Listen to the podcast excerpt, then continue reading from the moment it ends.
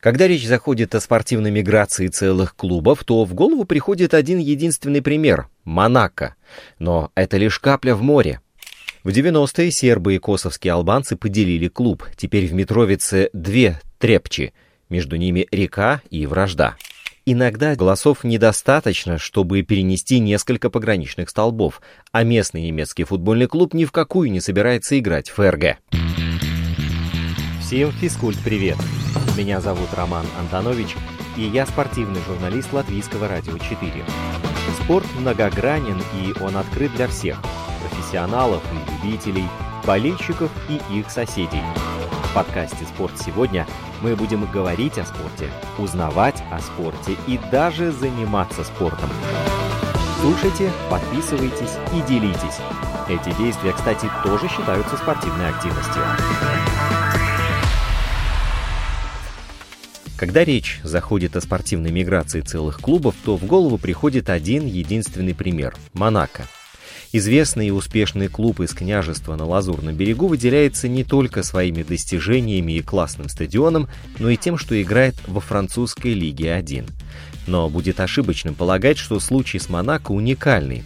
Отнюдь, когда начинаешь изучать вопрос, то сталкиваешься с подобным явлением настолько часто, что называть это исключением из правил уже язык не поворачивается. Богатой нивой для такого рода урожая является Великобритания. Там настолько любят футбол, что у каждой части королевства есть свой чемпионат, и командам есть из чего выбирать. Например, английский футбольный клуб Беррик Рейнджерс базируется в городе Беррик, в самом северном городе Англии, который расположен в 4 километрах южнее шотландской границы. Беррик Апан Туит, или просто Беррик, на протяжении веков был местом исторических приграничных войн между Англией и Шотландией, пока в конце концов не перешел к Англии. Это произошло в 1482 году. До этого времени город принадлежал то шотландцам, то англичанам, переходя из рук в руки.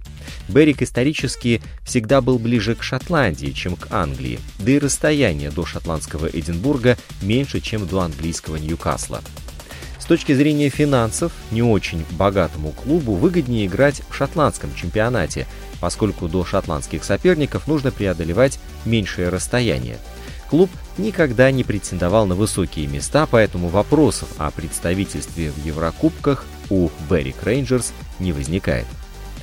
В то же время сразу шесть валлийских футбольных команд выступают в системе английских футбольных лиг. Суонси Сити и Кардив Сити играют в премьер-лиге. Команда из Кардифа — единственная команда не из Англии, которая выигрывала Кубок Англии. Правда, было это давно, в 1927 году. Суонси был образован в 1912 к футбольной лиге Англии он присоединен в 1920 и с тех пор является ее неизменным участником. В 2013 году команда выиграла Кубок футбольной лиги и стала первой валийской командой, представляющей Англию в Еврокубках. Также другие валийские футбольные клубы Ньюпорт Каунти, Рексем, Колвин Бэй, Мертир Таун играют в низших футбольных дивизионах Англии. Любопытно, что до 1995 года некоторые английские клубы, которые были расположены недалеко от границы, приглашались участвовать в Кубке Уэльса, но в случае победы, а таких было немало, клубы эти не могли представлять Уэльс в Еврокубках, что в итоге и отбило у них охоту вести заграничный образ спортивной жизни. Интересная ситуация сложилась с футбольным клубом New Saints.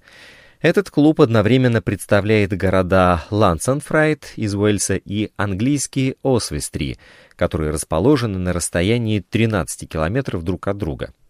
До 2003 года команды этих городов существовали каждая сама по себе, но потом по финансовым причинам они решили осуществить слияние. И вот с 2007 года Нью Сейнтс играет на стадионе в Освестри, является семикратным чемпионом Уэльса, трехкратным обладателем Кубка и неоднократным участником Еврокубков под флагом Уэльса. И если между футбольными клубами, как и самими частями Соединенного Королевства, царят мир и согласие, то на их фоне гораздо пикантнее смотрится Дерри Сити. Это единственный футбольный клуб из Северной Ирландии, выступающий в ирландском чемпионате. Чувствуете, как искрит атмосфера?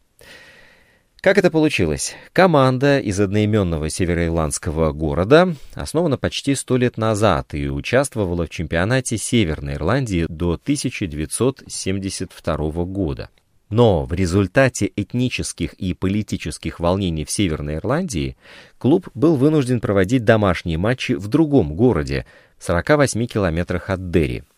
На следующий год он вышел из лиги. Через 13 лет, известный как Wilderness Years, в 1985 году клуб вошел в чемпионат Ирландии. У команды есть уникальное достижение. А, Дерри Сити становился чемпионом двух стран, а также был обладателем кубков двух стран и представлял в Еврокубках как Северную Ирландию, так и Ирландию. Да никакому Реалу и Ювентусу такое даже и не снилось. Ладно, на островах там свои особенные отношения, тем временем на европейском континенте перебежчиков тоже немало.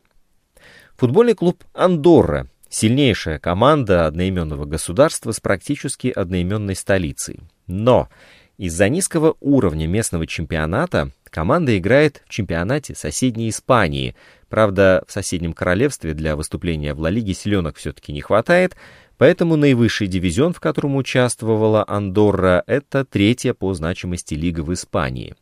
И этот клуб является костяком национальной сборной, так что пусть не вводит в заблуждение маленькая страна, ее футбольную честь защищают добротные профи. В одном из низших дивизионов французской системы футбольных лиг играет испанский футбольный клуб «Бассост». Бассост — это муниципалитет в Испании, внимание, входящий в каталонскую провинцию Льейда. Из-за непосредственной близости к территории Франции клубу выгоднее играть именно во французском чемпионате. Играют они в низших лигах, и на высшем уровне команда ничего не выигрывала, поэтому широкому кругу болельщиков это название мало что говорит. Про Монако, кажется, наслышаны уже все. Ну, приятно будет лишний раз вспомнить, что на счету этого клуба 7 чемпионских титулов Франции, а также 5 национальных кубков – самой главной причиной того, что монегаски играют именно во Франции, является то, что Федерация Монако по футболу не признана ФИФА. Вот и приходится постоянно гостить у соседей, а те только и рады. Далее перенесемся на Апеннины. Своего чемпионата в карликовом государстве Сан-Марино не было до 1985 года, хотя футбол всегда там был популярен, и 85 лет назад была создана своя федерация футбола. Долгое время она не получала признания УЕФА и ФИФА, прямо как в ситуации с Монако, Поэтому все санмаринские футболисты считались итальянцами, а все команды из Сан-Марино участвовали в чемпионате Италии. Однако, когда речь заходит о профессиональном футболе, то говорить приходится лишь о Сан-Марино Кальчо. Поскольку чемпионат Сан-Марино сейчас полностью любительский, команде разрешено играть исключительно в итальянской системе футбольных лиг, и сражается храбрая сан-маринская дружина на уровне третьего итальянского дивизиона. Итальянский город, а также коммуна Кампионе d'Italia является итальянским анклавом на территории Швейцарии, одновременно являясь эксклавом по отношению к Италии. Так, давайте еще раз сказал и понял, что придется даже самому себе пояснить. То есть этот небольшой городок, Кампионе d'Italia, принадлежит Италии и административно входит в итальянскую провинцию Комо но территориально находится в Швейцарии. Расстояние от территории эксклава до территории Италии менее километра. Местный футбольный клуб Кампионезе – единственный итальянский клуб, который играет в одном из низших дивизионов Швейцарии – Местный спортивный клуб включает в себя не только футбол, но и другие виды спорта, что, кстати, характерно для итальянской спортивной системы. На высоком уровне, как несложно догадаться, эта команда не играла, соответственно, в Еврокубке она не попадала и засветиться в широком круге не могла. Но зато на севере Италии красиво. У Лихтенштейна нет своего собственного чемпионата, поэтому все местные команды, а их набирается аж 7 штук, участвуют в чемпионате Швейцарии.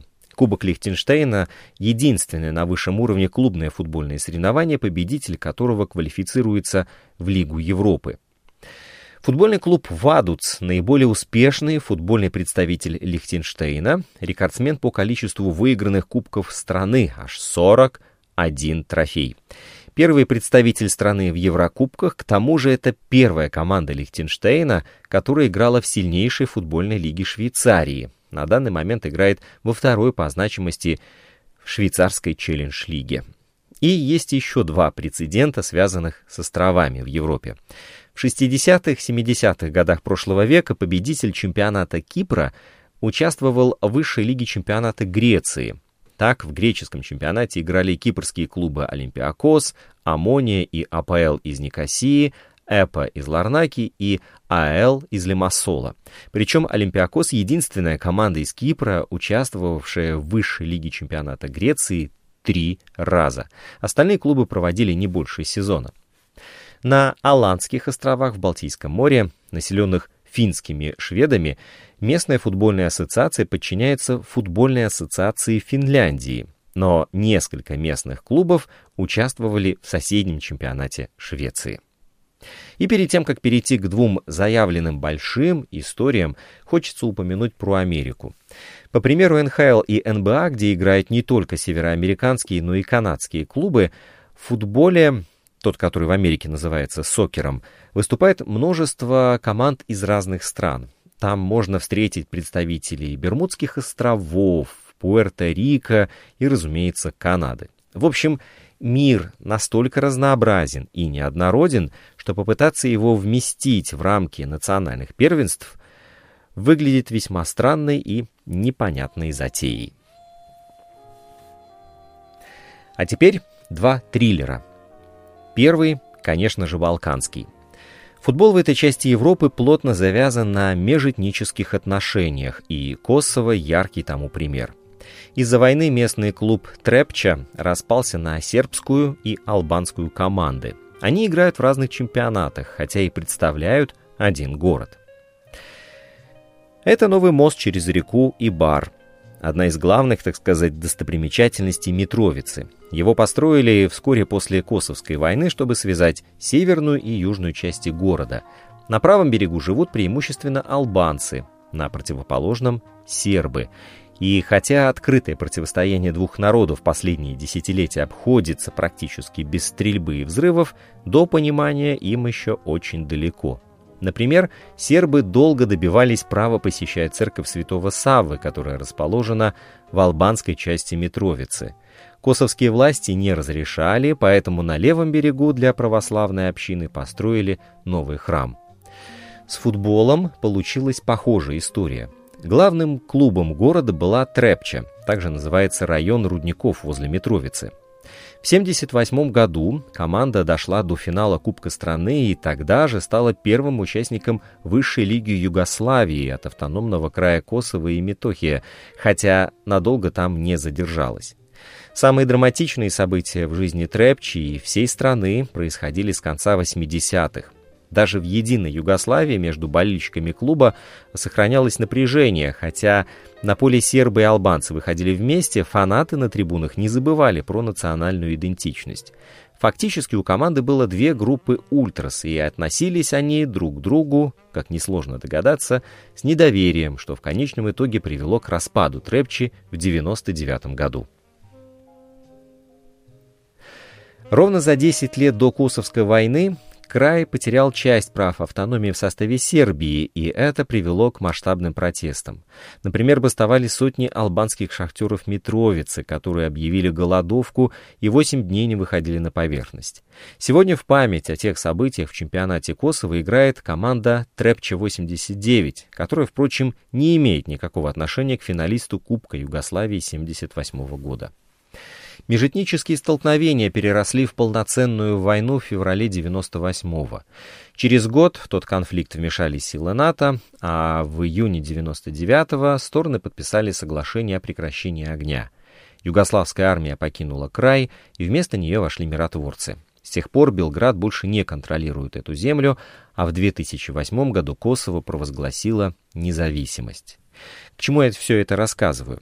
С окончанием войны Митровица окончательно разделилась на две части. То же самое произошло и с Трепчей. Албанские футболисты отказались играть вместе с сербами и фактически основали собственный клуб, но год основания оставили тот же, 1932. Сохранились и клубные цвета, черные и зеленые, а логотип изменился лишь косметически. В 2010 году албанская Трепча вновь выиграла чемпионат Косово, а вот их тезки с севера Митровицы продолжают выступать в сербской лиге, прямом наследнике некогда большого югославского турнира. Правда, выше регионального дивизиона эта команда не поднималась. В северной части Митровицы проживают 30 тысяч человек, это в два раза меньше, чем к югу от Ибара. Самый большой стадион агломерации расположен на албанской половине, и на нем играла еще та самая единая Трепча. Сербы по привычке называют его именем клуба, но официально он назван в честь Адема Ешари, одного из героев Косово. Именно там первую встречу в истории провела национальная команда Косово, когда в 2014 году в Митровицу приехали футболисты Гаити. Товарищеская игра стала официальным дебютом для молодой балканской сборной, которая незадолго до этого получила признание ФИФА. И если албанская Трепчи играет на обновленном 18-тысячном стадионе, то трибуны сербской команды из Митровицы вмещают в 4 раза меньше. Точка в этой истории не поставлена, но было бы классно когда-то увидеть дерби Митровицы, где выяснение отношений происходит исключительно на поле и по футбольным правилам. Но пока что до этого еще далеко. Триллер второй, референдумный. Иногда 96% голосов недостаточно, чтобы перенести несколько пограничных столбов. Так произошло с деревней Бюзинген, которая находится в Германии, хотя со всех сторон окружена Швейцарией. Впрочем, местный футбольный клуб давно порвал связи с ФРГ, как этого хотели местные жители. Бюзинген расположен на правом берегу Рейна в верхнем течении реки. С конца XV века он подчинялся австрийской короне. В эпоху наполеоновских войн эти земли сначала перешли к княжеству Вюртемберг, а затем к Бадену. Как раз в то время деревня превратилась в анклав, окруженный Швейцарской конфедерацией, и ситуация не изменилась даже после объединения Германии в 1871 году. Впрочем, Бюзинген всегда очень тесно сотрудничал с соседями из Швейцарии – когда игра в горячую картошку закончилась, это произошло в 1918-м, определить судьбу деревни предложили самим жителям. После Первой мировой по Европе прокатилась волна плебисцитов. Например, Дания, которая не участвовала в конфликте, получила северную часть Шлезвига и отодвинула границу поближе к Килю. Референдумы также прошли в Силезии, на территории, где проживали как немцы, так и поляки. Позже, в 1935 году, Германия по итогам голосования присоединила САР. Что-то подобное, только в меньших масштабах, прошло и в Бюзингене. Жители спросили, чего они хотят, оставаться частью Германии или быть вместе со швейцарцами. 96% проголосовавших выбрали второй вариант – на что были рациональные причины. Германия проиграла Первую мировую, ей светил огромный долг по репарациям, а Швейцария в бойне не участвовала и выглядела гораздо более благополучно. Вот только правительство конфедерации не знало, как поступить с итогами плебисцита. Швейцарцы рассмотрели прошение жителей, но считали правильным предложить Германии что-то взамен. Это вызвало бы непонимание тех, чьи земли могли отойти Германии. Позже попытки Бюзингена сменить прописку пресекались Берлином, а с приходом к власти Гитлера это вообще стало невозможным. Впрочем, даже в годы Второй мировой войны вопрос о статусе небольшой полоски земли на берегу Рейна поднимался, например, в Британии. Правительство королевства предложило Швейцарии забрать Бюзинген себе, но та отказалась, сославшись на нейтралитет. И последний случай, когда флаг анклава мог смениться на красный с белым крестом, датирован 56 годом. Речь вновь шла об обмене, и Швейцария снова отказалась. Сейчас, как таковой границы вокруг Бюзингена нет, и даже во время пандемии перемещения жителей почти не ограничивали. Сюда вполне может нагрянуть швейцарская полиция, если нужно задержать преступника. Тут, в германском местечки расплачиваются в основном швейцарскими франками, причем до 80-х годов немецкие марки в местных магазинах вообще не принимались, но сейчас можно воспользоваться и евро. И если политическое воссоединение так и не состоялось, то в спортивном плане оно произошло. Местный любительский клуб называется «Бюзинген», и совсем скоро он отметит свое столетие. Каких-то значимых достижений к этой дате никто не обещает, команда откровенно слабая. Впрочем, на фоне остальных немецких клубов она выделяется тем, что заявлена в чемпионат соседней страны. Гостей официального сайта Бюзингена встречает надпись «Мы немецкий футбольный клуб в Швейцарии и швейцарский футбольный клуб в Германии». Из-за того, что городок совсем небольшой и свободной земли не хватало, первое время команда играла на поле, где посреди штрафной росло ореховое дерево. Так продолжалось три года, пока организаторы матчей не попросили его срубить. В 1937-м игроков Бюзингена заботили уже совсем другие вещи. С приходом к власти нацистов ужесточились требования к спортивным сообществам. В Германии пытались создать строгую пирамиду атлетических клубов, и команду Анклава заставили вступить в один из них. Городок остался без футбола на 10 лет. После войны Бюзинген возродили и сходу присоединили к Швейцарскому футбольному союзу. И с тех пор команда играет не в Германии, а фактически в соседней стране.